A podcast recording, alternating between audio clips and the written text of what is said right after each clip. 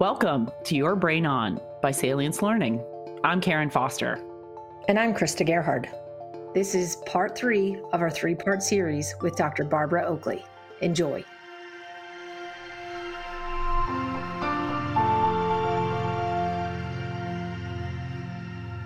Here is the great, completely useless insight from uh, cognitive psychology, and that is you're supposed to retrieve the information right before, just before you're about to forget it.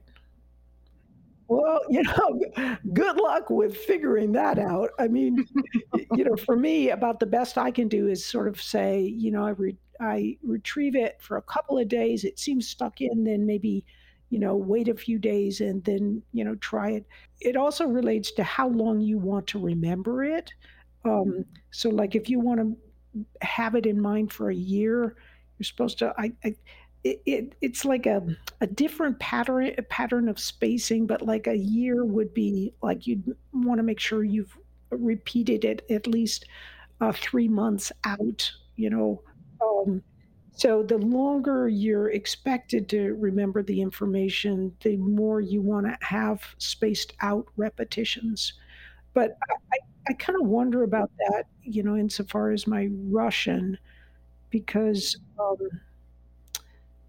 I'm I'm rusty with speaking, but I, I can still understand pretty well. What bugs me is like I'll be at some talk and they're introducing me.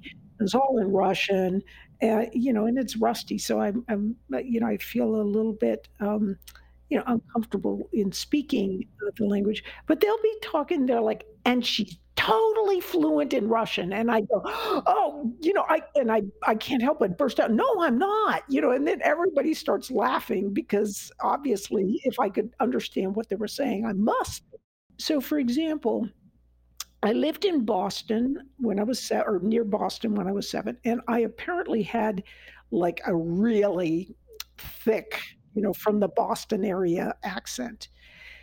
But I only lived there one time like uh, when I was uh, probably about um, seven to eight, or you know something like that.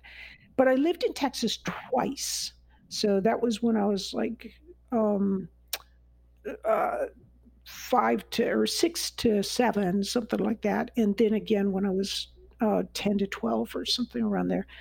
But man, that Texas accent really stuck with me. So you know, I can just really really just uh, and i get a, i get down to san antonio and it just start and i i'm like stop that because people can be listening to me and thinking you know that i'm like mimicking them or something but i, I just start yeah but it's that spaced repetition i i think that is why the the Texas accent, as opposed to the Massachusetts accent, it, you know, stuck well with me so I have a question because when you and I'm so enthralled by the the particulars on you know, memory and hippocampal to neocortex.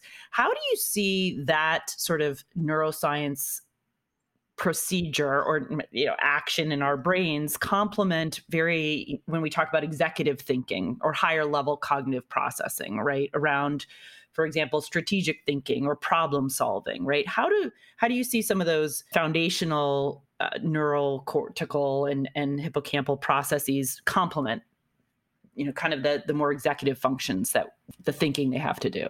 Ah you just gave me my in so that i can speak about procedural learning. Yay okay. Um, so our declarative system of learning is through the hippocampus and it's sort of like uh, you're learning what you learn when i'm speaking right now or people are explaining something that's how you learn it your procedural system, you're completely unconscious of. So you do not know when you practice batting a ball, you don't know how you're learning to hit that ball. You think you do, but you you're kind of not. It's kind of like, okay, arms hit the ball. Uh, and and you do it and then you look and see if it successfully went where you wanted it to go. And okay, you just got a little reward. Oh, I, I hit it right. or you got a little negative. Uh, no, I didn't. So it's like this learning arises from input. You know, you, you're you're kind of telling it what to do, or it it gets this information, and then ah, was it right? So that procedural system is um, that's the system that has been completely dismissed by much of education. Yet it is just as important as the uh, as the hippocampal declarative system.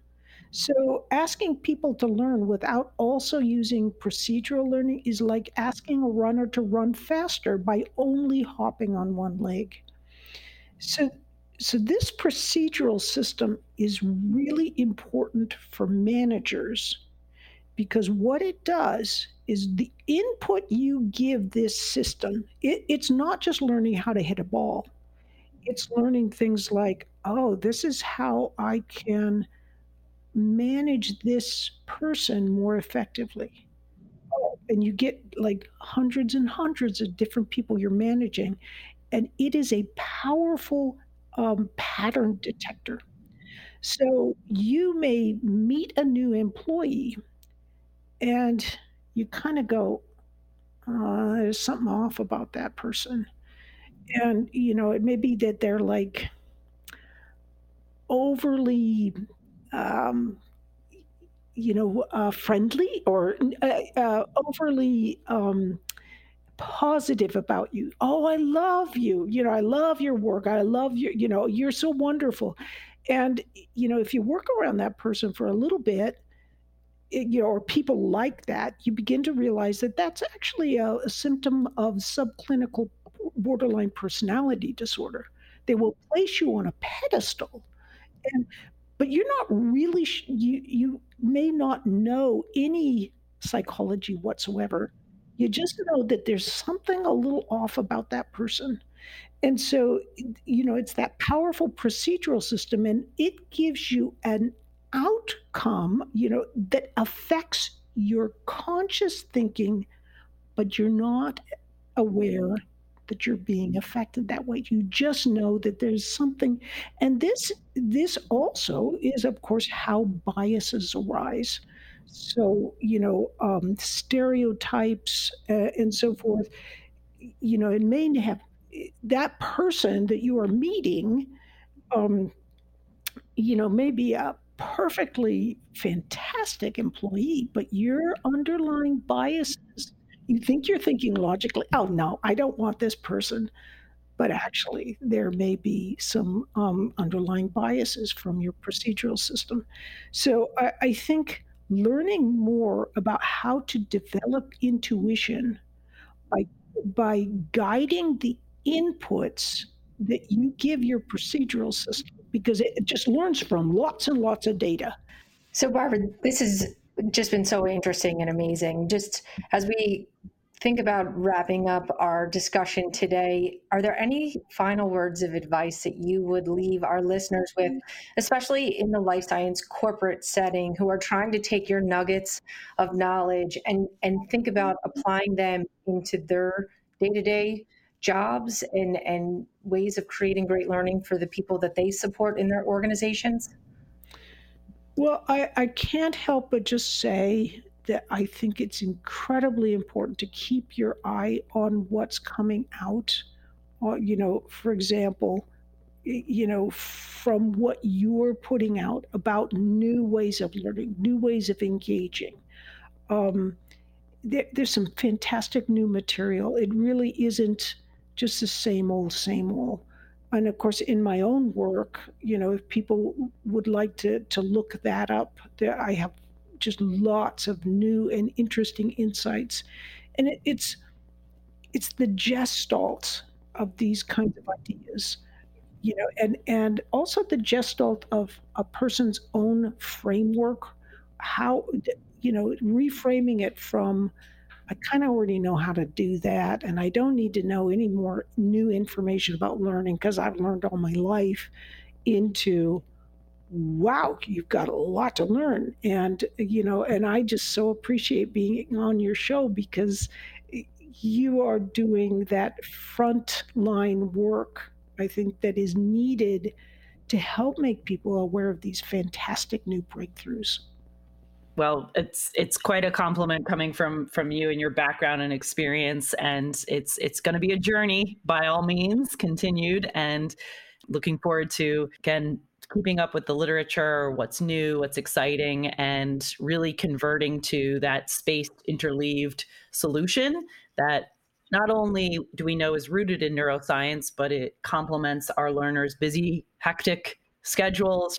It's been really exciting to listen and learn from you today.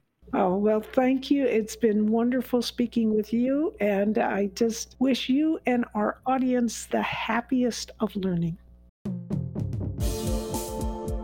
Thank you for listening to this episode of Your Brain On. Please subscribe to the show on Apple Podcasts or wherever you listen to podcasts. I'm Krista Gerhard. And I'm Karen Foster. And we'll see you next time.